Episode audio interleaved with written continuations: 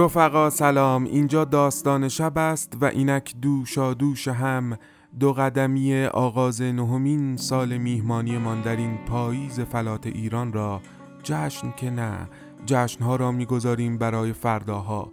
اما آغاز نهمین سال کنار هم بودنمان را می‌خواهیم با هم مرور کنیم و ایستاد دست بزنیم برای خودمان. خودمان. یعنی تمام رفقایی که در این هشت سال کامل برایمان قصه خواندند و تمام مایی که گوش دادیم دو هزار و پانصد و اندی شب خاطره کم نیست. تو از کجای داستان شب؟ با کدام قصه کدام صدا کدام شخصیت داستانی خاطره داری؟ لطفا در قالب یک فایل صوتی کوتاه voice خاطره‌ات از داستان شب را برایمان تعریف کن تا میان پادکست جمعگی داستان شب با هم هم صدا شویم. voice ها را به شناسه یا آیدی تلگرامی آرش 19 BB A R A S H عدد 19 BB تا پنجشنبه نهم آذر ماه ارسال کنید. دوست قدیمیتان داستان شب.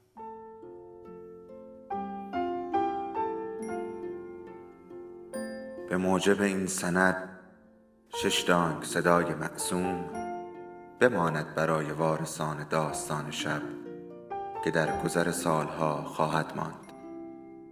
ارادتمند داستان شب.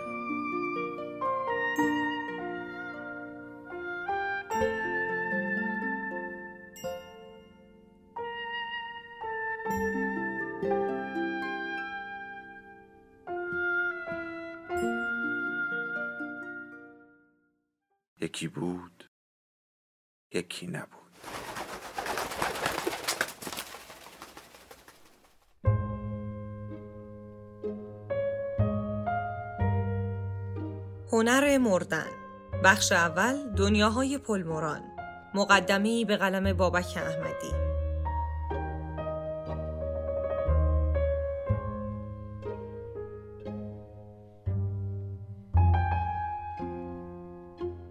پلموران در کتاب افسانه من که در اوراق هویت سال 1930 آمد نوشت در این کتاب ها که می نویسیم چه هستیم؟ آن هستیم که نیستیم، آن که می خواهیم باشیم.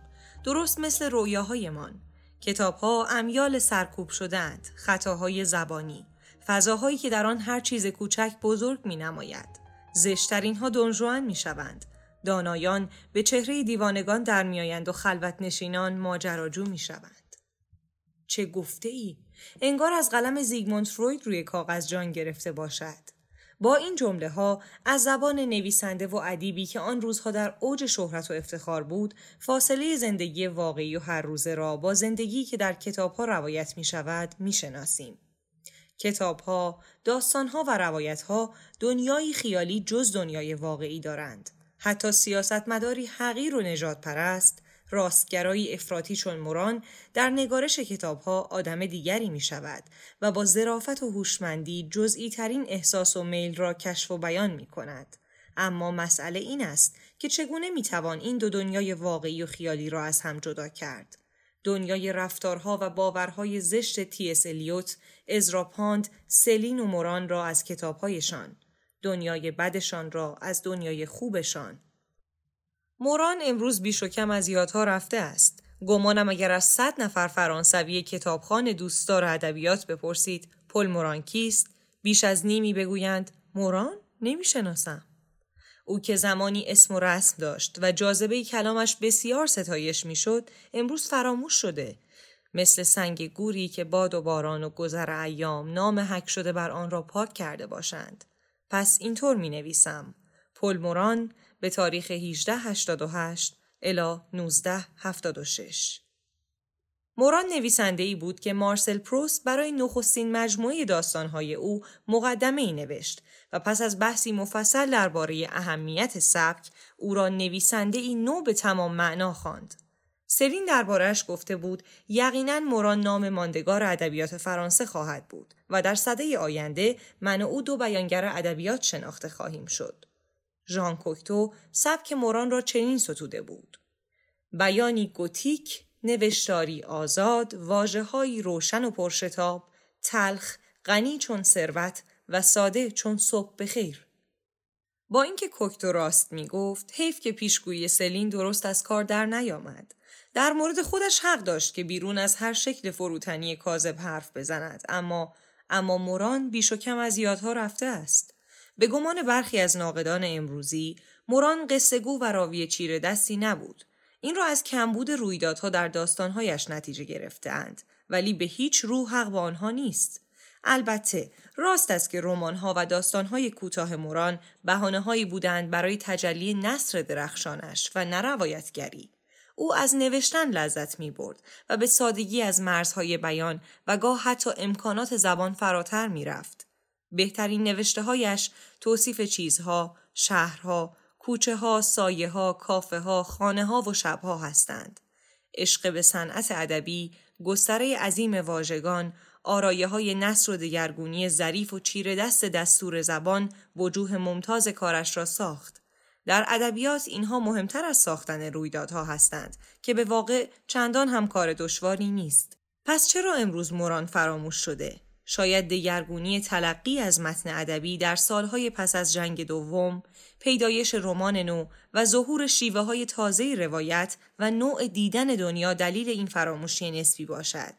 سرین به شکلی غریب پیشاپیش با این شیوه ها همراه بود. هرچند در تبعید و تنهایی مکافات عقاید نجات پرستانش را می پرداخت. ولی نوشته های موران که زمانی ژان ژیرودو آنها را صدای تاکنون ناشنیده زبان فرانسه خوانده بود دیگر جز ستایش سالخوردگان سنتگرا را در پی نمی آورد. نسل تازه و جوان به دیدن نمایش های ساموئل بکت می رفت. جورج پرک، کلود سیمون و مارگارت دوراس در راه بودند و رولان بارت در همان نخستین کتابش نگاهی تازه به متن ادبی را پیشنهاد داده بود. پروست در کتاب زمان بازیافته نوشته برای آنکه چیزها تازه به نظر برسند حتی اگر قدیمی باشند حتی اگر تازه باشند نامهایی تازه لازم است.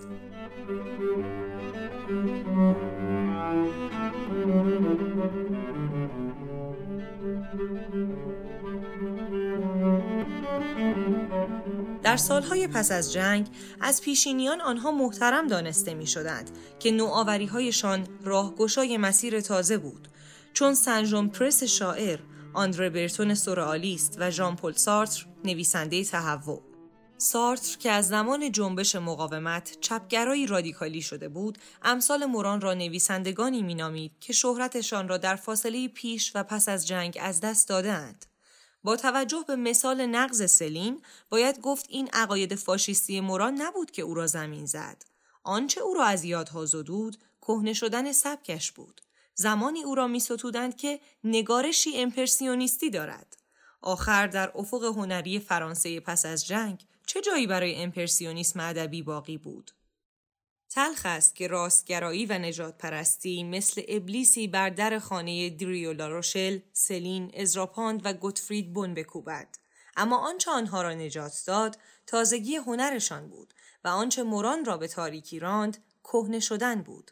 زمان حکمی قاطع تر از عقاید دارد. پل موران شاعر، ناقد، نمایش نام نویس و فیلم نام نویس بود. اخلاقگرا، واقع نویس، گزارشگر و تاریخ نویس با نصری شتاب زده و نگاهی نافذ می‌گوید سبک او همانند تصویرهای تند سینمایی بود و درباره شیوه تدوین او هم حرفها زده اند. خیلی نوشت و بیشتر کارهایش هم در همان دوران طولانی زندگیش منتشر شدند. پدرش نقاش بود و نمایش نامه هم می نوشت. در فضای فرهنگی و هنری رشد کرد اما به دانشکده علوم سیاسی رفت و دیپلمات شد. از این رو مدام در سفر بود. یک سال در آکسفورد و سالها در روم، مادرید، مونیخ، بانکوک، نیویورک و شهرهای دیگر این دنیا. یک بار نوشت من شهرشناسم. جهان دیده بود و چشمهایش چه خوب هر چیز ریز و جزئی را می‌دید. شهرها موضوع مهم برخی از زیباترین آثارش بودند. گاهنامه صده بیستم در چهار جلد توصیف شهرهایی است که دیده بود. موران را به حق نویسنده دنیای مدرن خواندند کسی که جغرافیای ادبیات را گسترش داده است نخست دو کتاب شعر منتشر کرد اولی به نام چراغهای تاقی در سال 1917 شهرت یافت بعدی مجموعه سه داستان با عنوان شلیک قوی سال 1921 همان که پروست بر آن مقدمه نوشت. سه برگردان انگلیسی از این اثر در دست است. آنکه کمتر خوانده شده کار قول دیگر ادبیات ازرا پاند است. پاند ترجمهش را فنسی گودز نامید که ربطی به عنوان فرانسوی ندارد اما مثل آن معناهای مختلف می دهد. پاند مجموعه دیگر داستانهای موران به نام شب بازست را هم به انگلیسی ترجمه کرد. موران این داستانها را در نخستین ماههای جنگ جهانی اول در لندن نوشته بود. در کتاب شلیک قوی سه داستان آمدهاند درباره سه زن مستقل فرانسوی در لندن کلاریسا، دلفین و اورورا. هر سه از نگاه مرد جوانی فرانسوی توصیف می شوند. بیشتر راوی را می شناسیم تا سه زن را یعنی تقریبا هیچ چیز از زندگی درونی آنها نمی‌دانیم فقط حرفهایشان را میشنویم ولی از فکرهایشان با خبر نمی شویم. این بیان عینی با شوخ طبعی و رندی همراه می شود و شباهتی ظاهری میان سه زن شکل می گیرد. شباهتی ناشی از حرفهایشان و نه روانشان. گفت چقدر شبیه تو هم. هم خون تو. خونی که در صبحهای خونک از رگهایم مثل شرابی داغ میگذرد. چقدر به هم شبیهیم؟ گفت خیلی کلاریسا ما ترانه دو صدایی هستیم. مماس بر هم. فکرهایمان یکی هستند. در خیابان نگاهمان به یک پر مزهک یک کلاه خیره می شود در یک لحظه. هر دویمان یک بار کنجکاو یک پیراهن می شویم.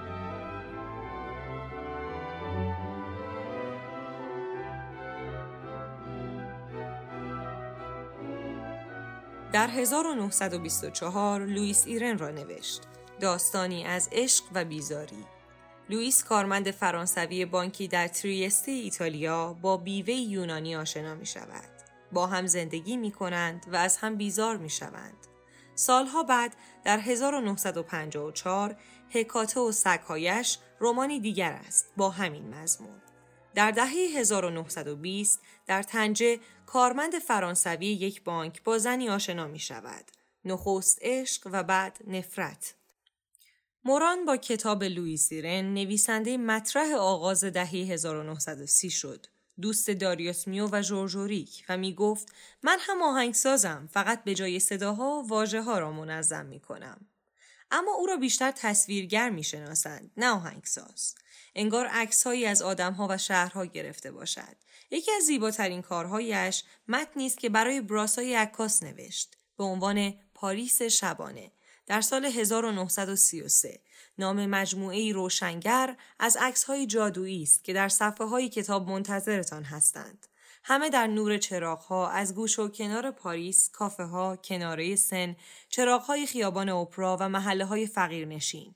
اعجاز عکس ها با جادوی نصر موران کتاب را به کتابی شاعرانه تبدیل کرد.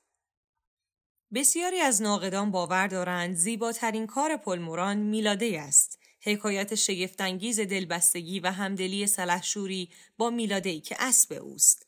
اما من دو مجموعه داستانهای کوتاهش را دوست دارم. شب بسته است سال 1922 و شب باز است سال 1923. دو عنوان اشاره دارند به ورقه کوچکی بر شیشه در ورودی کافه ها که خبر از دو حالت می دهد. کافه باز تا صبح با سر و صدای زندگی و کافه بسته که تاریک است. یکی زندگی و دیگری مرگ. شب باز است شش قصه است و شب بسته است چهار قصه. شخصیت های تمام قصه ها کاریکاتورهایی از آدم ها هستند و اهل کشورهای مختلف. شب ایتالیایی، شب مجاری، شب ترکی و از همه غمگینتر شب کاتالانی.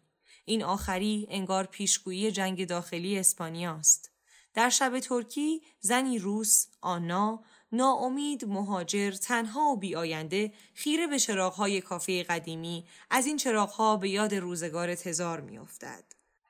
در شب شمالی یگان کودک این داستانها ظاهر می شود. به گمانم راهنمای این کتاب پروست بود. کسی که سالها پیش از آن که مقدمه بر مجموعه داستانهای موران بنویسد در اشاره نبوغامیز در کتاب خوشیها و روزها نوشته بود خاطره هایی داریم که چون نقاشی های هلندی حافظه ما هستند تابلوهایی از زندگی روزمره اند که آدمهایشان وضعیتی معمولی دارند در یک موقعیت بسیار ساده زندگیشان تصویر شدهاند بدون هیچ رویداد مهمی گاهی حتی بدون هیچ رویدادی در محیطی که هیچ چیز خارق‌العاده و شکوهمندی ندارد حالتی طبیعی و صفای صحنه به این گونه تابلوها جلوه خوشایندی می‌دهد و بر اثر دوری در فاصله میان ما و آنها روشنایی برقرار می شود که آنها را غرق زیبایی می کند.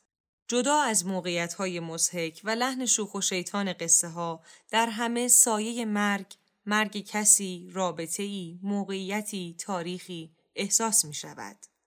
ترکیب مرگ و زندگی در این قصه ها جفت رساله مرگ در کتابی است که در دست دارید. در فیلمنامه دونکی شد که برای جورج ویلن پابست کارگردان بزرگ سینمای اکسپرسیونیست آلمان نوشت آن همراهی به شکلی پیچیده تر طرح شده است. دونکی شد صدای دورانی مرده است که زنده است. همراهی مرگ و زندگی در کتاب بخارست سال 1935 کتاب نیویورک سال 1930 و کتاب لندن در سال 1933 آمده. هر سه کتاب متعلق به دوره های خاص از زندگی موران. مقاله مرگ که برگردانش را در این کتاب می‌خوانید نیز در این دوره نوشته شده. می‌بینید تلاشی است برای قرار دادن برداشت یونانی و رومی در برابر برداشت مسیحی که تا امروز پایدار مانده. گونه ای بازگشت به اصل و اساس اندیشه مونتنی.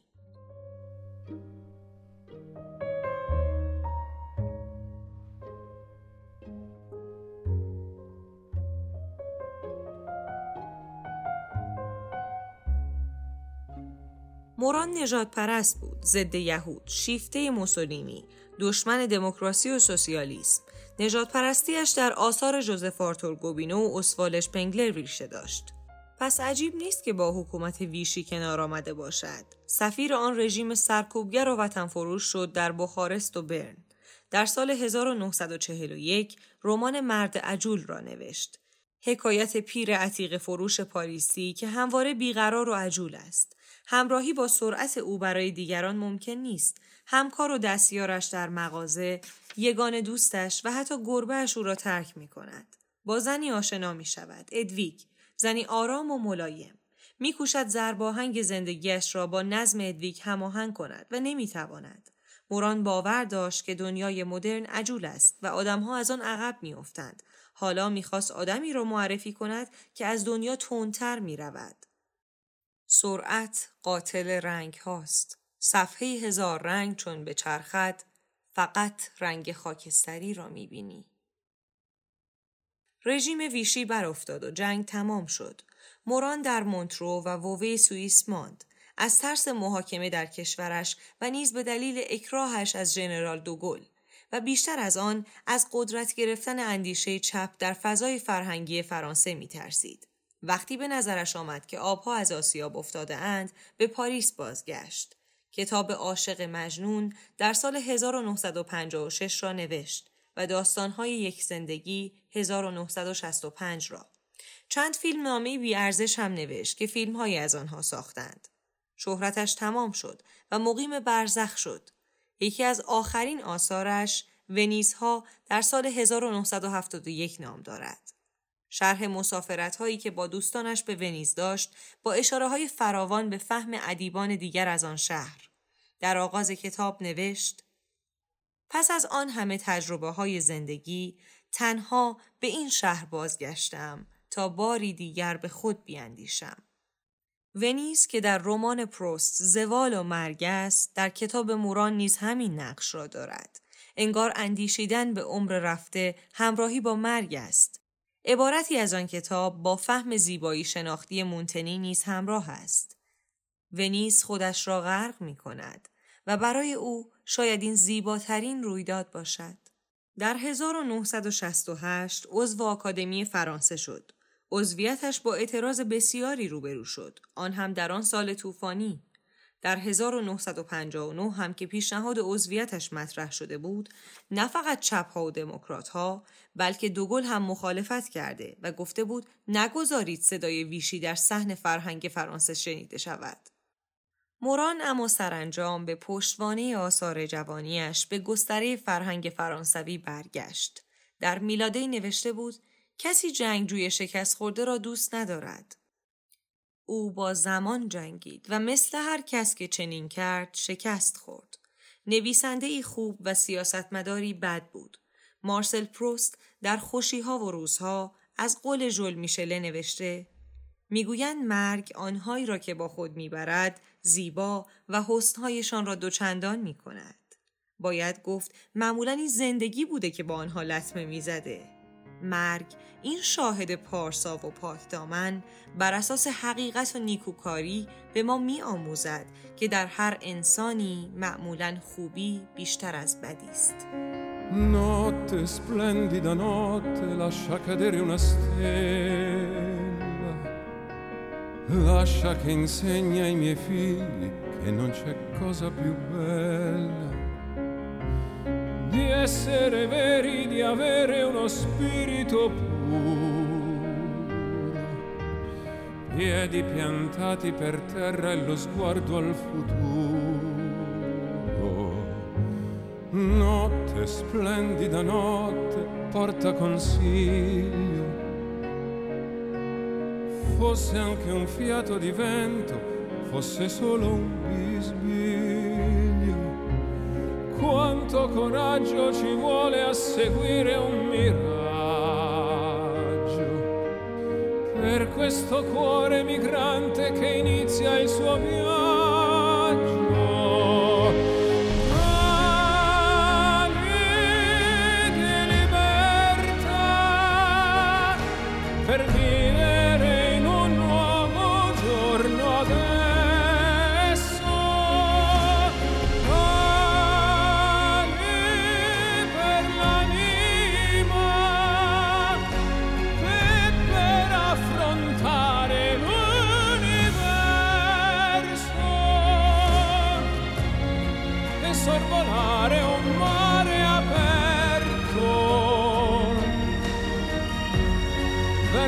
Domani ancora incerto.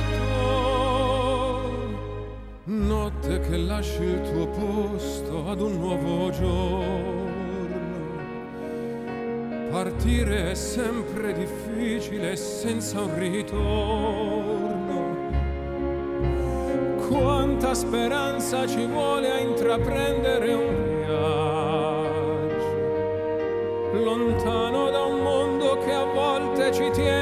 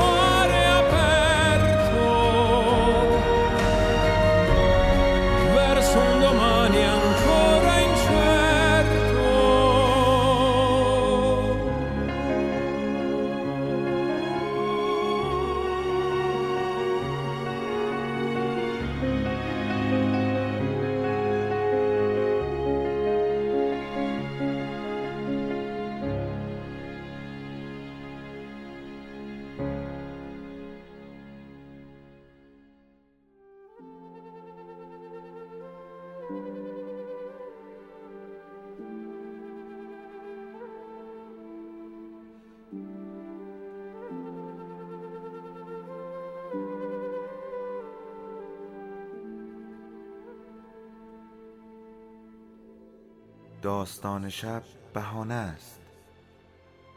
برای با هم بودن دور هم نشستن شنیده شدن.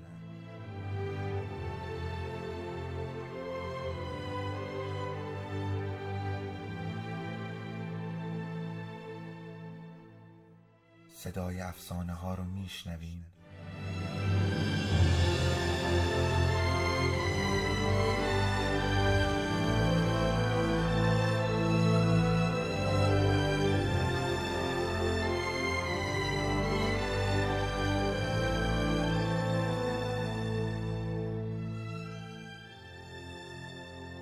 شبتون بخیر.